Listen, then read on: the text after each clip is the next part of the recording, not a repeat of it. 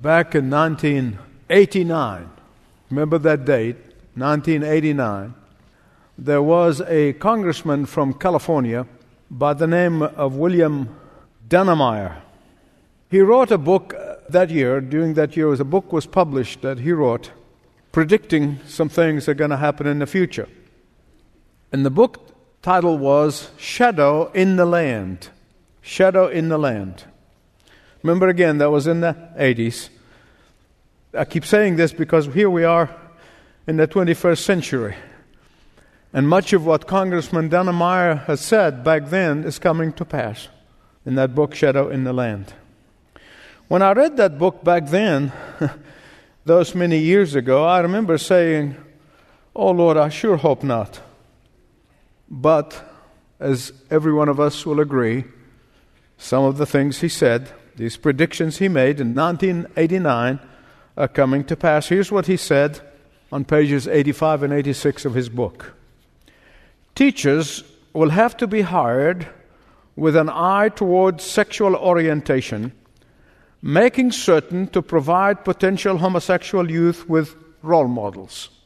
I remember this was in the 80s. And then he continued There will be homosexual clubs in every school, as they're already in LA, and that's where he was from. Even church schools who receive government money will be forced to subsidize homosexual activities on campus, which is already happening in Georgetown University. This is a prediction by a man, a secular man, that had come to pass. 2,000 years ago, the Apostle Paul prophesied of what will happen immediately before the return of Christ in the last days. Those of you who are following in this series of messages will remember how, at the end of chapter 2 and the beginning of chapter 3, we literally see the Apostle Paul right before our eyes makes an extremely sharp turn. You can actually call it a U turn, but it's a sharp turn from what he was saying to Timothy in the first two chapters and to what he's saying here in this third chapter. In the first two chapters to Timothy, who was pastoring the church in Ephesus, as he's speaking to all of the future leaders of the church of Jesus Christ and he's telling about what's going on right now at that moment in history, where they are, and to make this sharp turn and says, in the last days. And here he makes a prophetic word, a prophetic instruction about what will happen in those last days. In the scripture, generally speaking, the last days represented any time from the first coming of Christ to his second coming. That was always called the last days. But 2,000 years into it, we certainly are much closer to the second coming than we have ever been before. And those characteristics that he describes here in 2 Timothy chapter 3 verses 1 to 9 have no doubt existed in the time of the apostle Paul in the first century. But here's the difference. Here's the difference.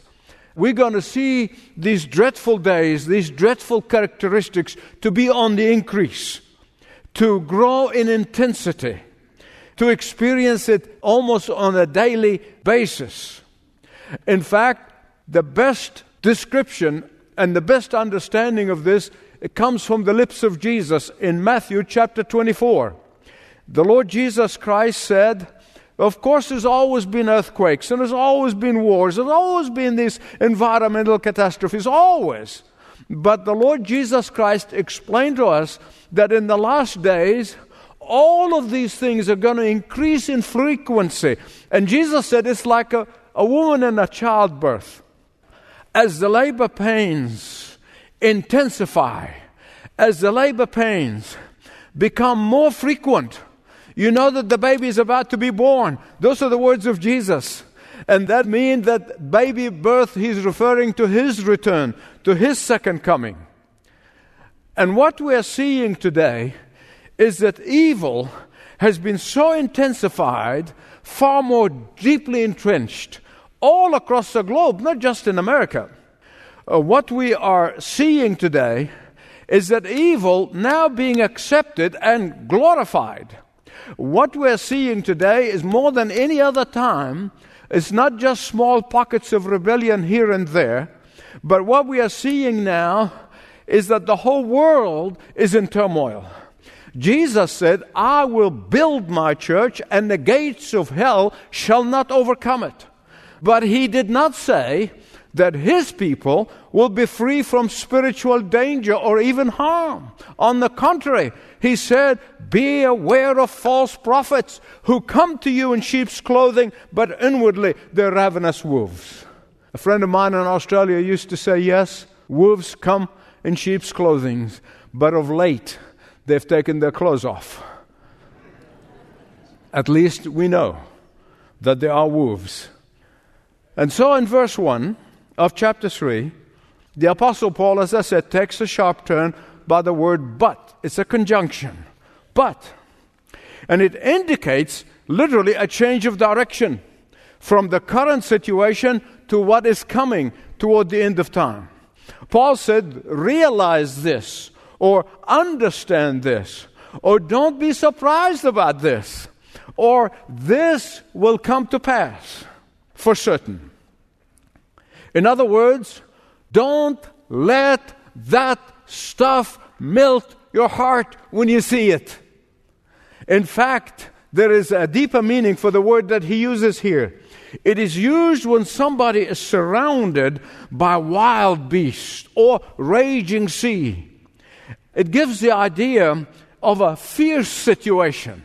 And certainly we're seeing a fierce situation right now. It gives the idea of a situation it's so hard to cope with. And that is why I want to tell you at the outset no matter how hard these days may be, no matter how trying those times may become, no matter how challenging the situation is, God was, is, and always be on his throne. God was and is and always will be for his people. That God was, is, and always will be ready to give us victory in the midst of trouble. This is not a time for our hearts to melt. It is not time to begin to say, things are getting hard. I better watch what I'm saying. This is not a time for us to do that. It is time for the church of Jesus Christ and to rise up and be the army of the living God. And verses 2 to 9, Paul gives us a sketch. It's a portrait of these people who will trouble who will trouble not only us but all the believers. They will trouble the believers. I want to summarize them in three ways so to help you understand. First of all, he says about these people, he talks about their moral conduct, their moral conduct. And secondly, he talks about the religious zeal. Yeah, oh yeah, they all have religious zeal. And thirdly, he talks about their militant fanaticism in three verses, short three verses, the Apostle Paul gives us 19 characteristics, uh, 19 expressions by which he describes the wickedness of the people who are responsible for causing us pain or causing us heartache. The first and the last is almost like the two bookends. the first and the last summarize what's inside those 19 characteristics. First is the love of self is going to be so obvious, is going to be so prominent, is going to be so explosive. And the last is that they're not lovers of God. And everything is in between 17 other characteristics. In fact, four out of the 19 descriptions uses the word love. Oh, but it is a misplaced love. It's misplaced love. I have heard more talk about love in the last few years than all of my life and past life combined. And yet, it is almost always misdirected love. It's almost always selfish love. It's almost always indulgent love. It's almost always perverted love. Love of self, love of money, love of indulgence. Then the other 15 descriptions of what is happening in our society today. We see it happening today. The breakdown of relationships between people. Right, please. Those who love themselves so much become proud and arrogant and abusive. The next five descriptions are seen in many a home in the world outside of the believing people of God. Seeing children disobedience to their parents instead of respect to their parents, as the Bible commands. Now, can I have a word with the young people? Listen, a couple of minutes, that's all. The first thing you need to know that none of us parents, including your parents, are perfect. I did not have perfect parents, and I was not a perfect parent. So, you got that? You need to get that straight. your parents are not perfect. Your parents, like me, are not always right. But they are your leaders under God.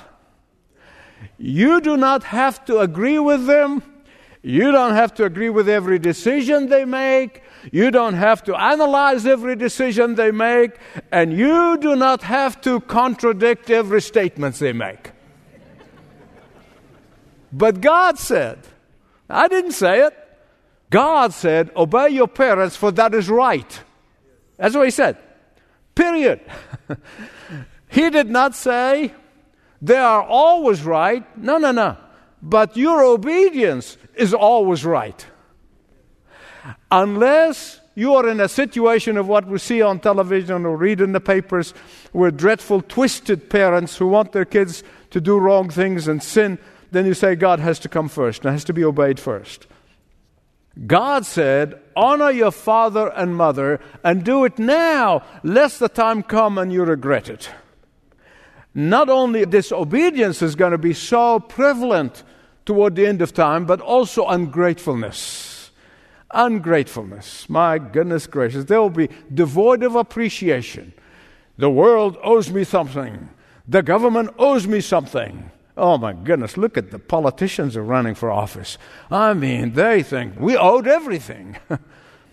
I am told that in many a godless home, you find teenagers who think that their parents owes them a perpetual good time. A brand new car, unlimited allowance, Ivy League education, plus perks. and God forbid if the kids ever get bored at home Listen, I've discovered the cure for boredom. Here's how it goes. And I'll tell the, the bored children before you want to straighten out the world, why not start by straightening out your bed? and then straighten out your room. And when you finish that, if you're still bored, you can wash the dishes by hand iron the clothes. And if you're still bored, cut the grass. And the greatest habit that you can develop is the habit of gratitude and thankfulness to your parents. Be thankful for what your parents do for you and give to you, and don't take them for granted.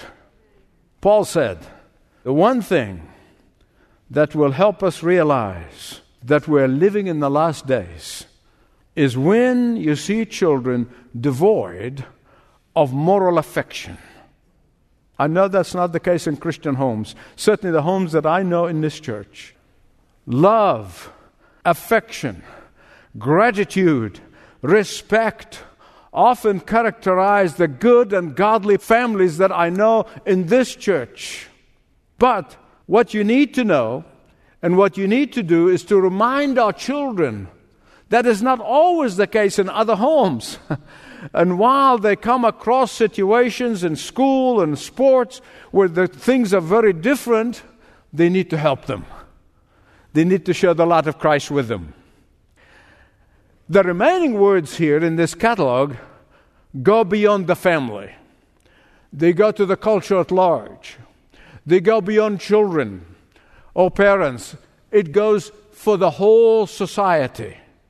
And it is backbiting and scandal mongering and lack of self control.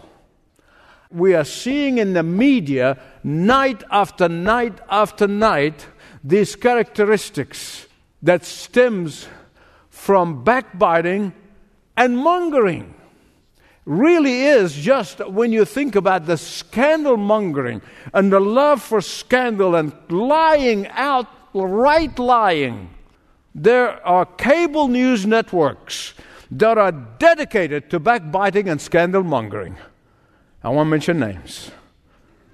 Night after night, gossip, backbiting, scandals, the words jump out of the pages here because an increase in the backbiting and increase in scandal mongering results from absence of restraint. They result from absence of moral decency and the absence of the truth. And my beloved friends, I can tell you, I know you'll agree with me that no amount of legislation, no amount of knowledge, no amount of education, no amount of indignation is going to cure this. Only the gospel of Jesus Christ is going to change our culture.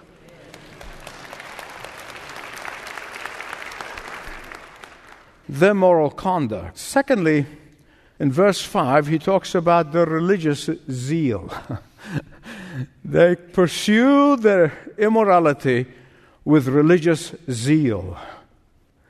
It might come as a shock to some of you that these people Paul describing here have religious zeal.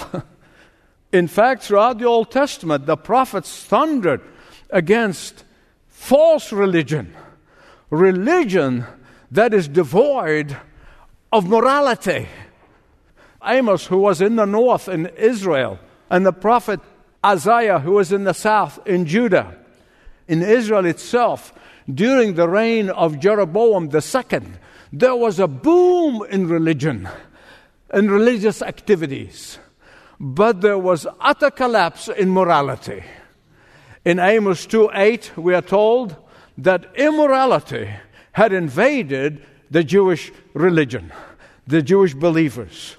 The prophet Isaiah deplores the same thing in Judah, in the south. He told us how God feels about that empty religion. Here's what he said God is saying, When you spread forth your hands, I hide my eyes from you. Even though you make many prayers, I will not listen, says the Lord. Beloved, this is a religion of self. This is a religion of self serving.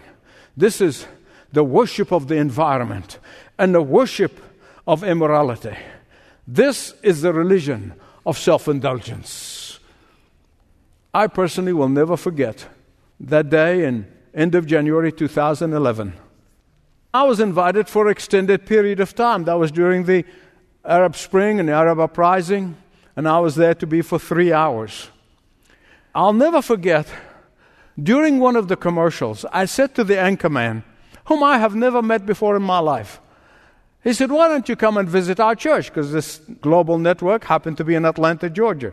I said, Why don't you come and visit our church sometime? He yelled at me, and I'm telling you, he yelled that some of the people standing around turned around. He said, No! I must admit, I really was taken back. But all I could say is, Why? Here's what he said Because you're going to tell me I'm going to hell. How does this guy know me? I just met him.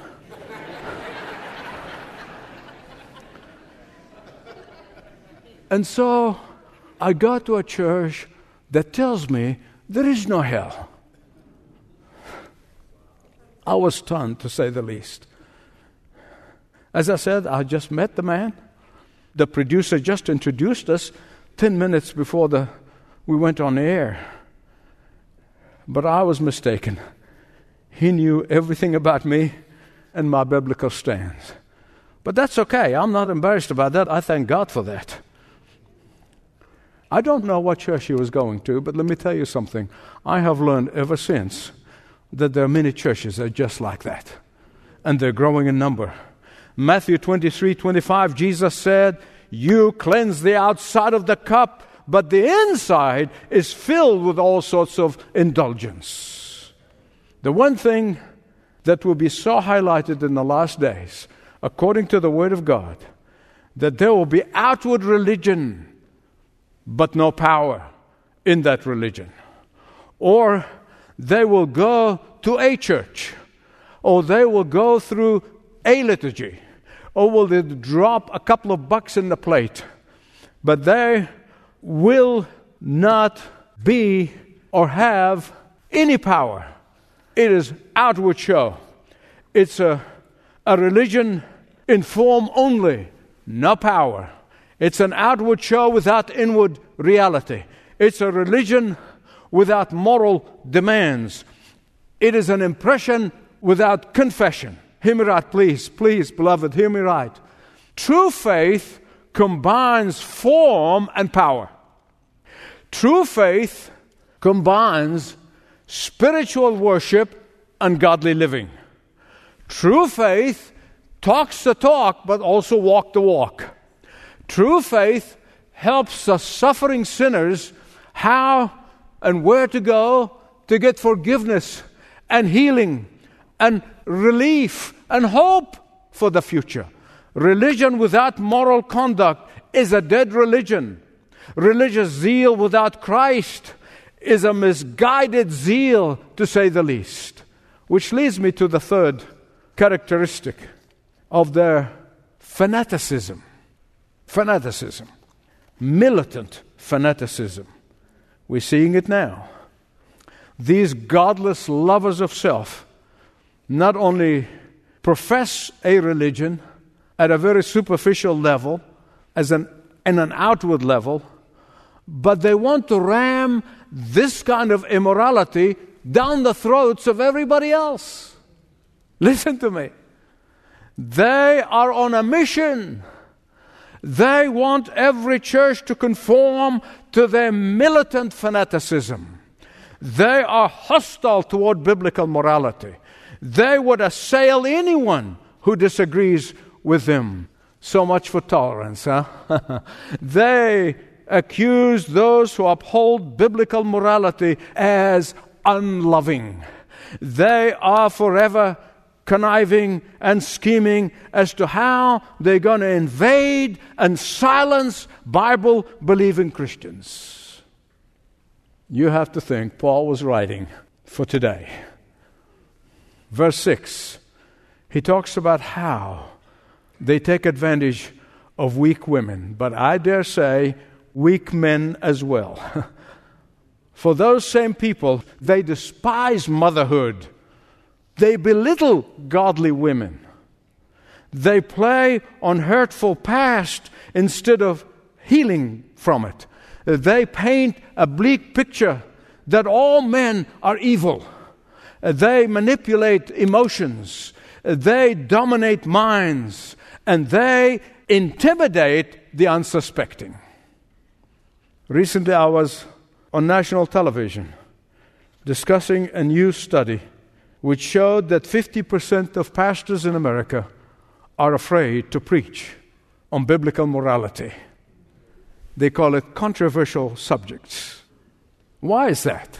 Ah, because those fanatics, those militant fanaticism, who want religion without biblical morality, they have succeeded in intimidating these pastors.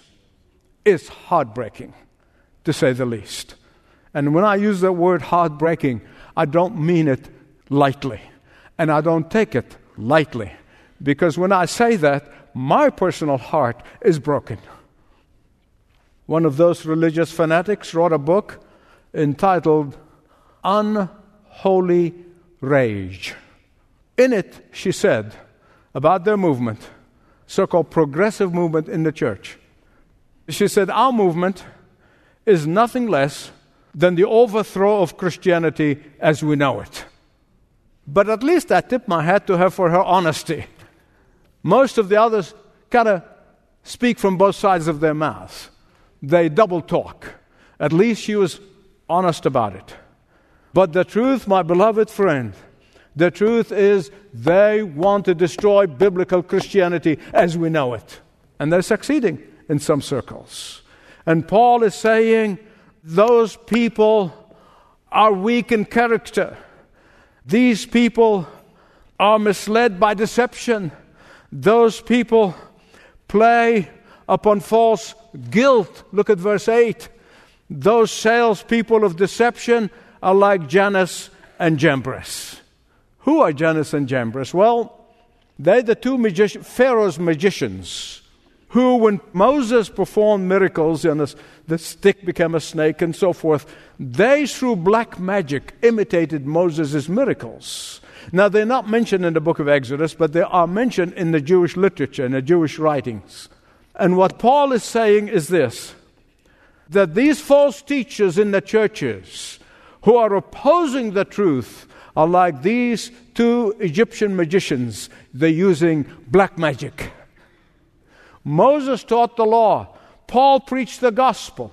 Both preached God's truth for their generations at their time, and therefore, those who reject the infallible Word of God, both Old and New Testament, are preaching black magic. But here's what I want to tell you as your brother in Christ. And I want to say to you do not be afraid or intimidated by those backdoor religious traders. Even if the few weak ones have been taken by them, even if their falsehood becomes fashionable, even if their anti biblical teaching is accepted by society. We must stand firm and never, never, never what? Never give up on biblical truth. Never give up. Thank God there is good news. Now, if, listen, if you think this is hard to hear, it's much more difficult to prepare. But the good news is the last verse in this section. Thank God for the good news.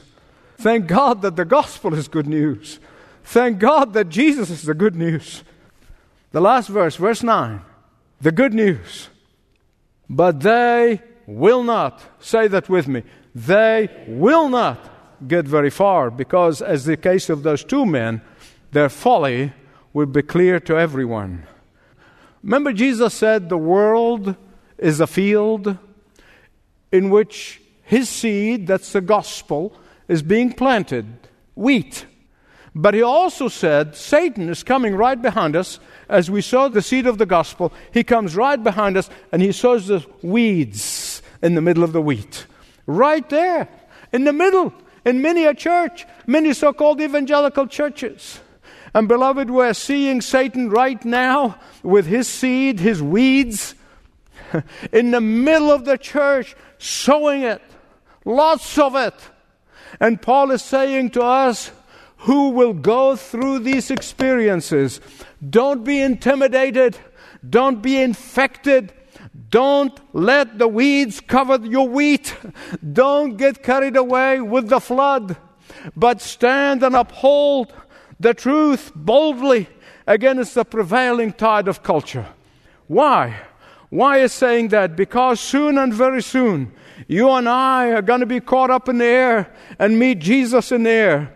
Soon and very soon, we will hear the shout of the archangel. Soon and very soon, we're going to hear the trumpet sound. Soon and very soon, we will see the judge sitting on the judge's bench. Soon and very soon, we will see him appear in his glory. Soon and very soon, we shall reign and rule with him. Soon and very soon, he will come to take his faithful ones home, and he shall wipe away all of our tears. Soon and very soon, we will be with him forever and ever and ever and ever. How many evers? And ever and ever and ever.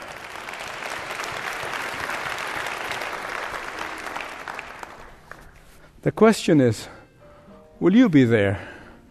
Father, Martin Luther said those many years ago, let the Word do it. And Father, we know that if the Word and the Holy Spirit who author those words do not do it, we cannot do it. I certainly cannot do it. And so I pray in the name of Jesus, let your Word take its hold in the hearts and the minds and the wills of your people so that they may stand up and stand out and never, never, never give up. For I pray this in Jesus' name. Thanks for listening to this message from Dr. Michael Youssef, recently featured on Leading the Way. If you'd like to know more about us, please visit ltw.org. That's ltw.org.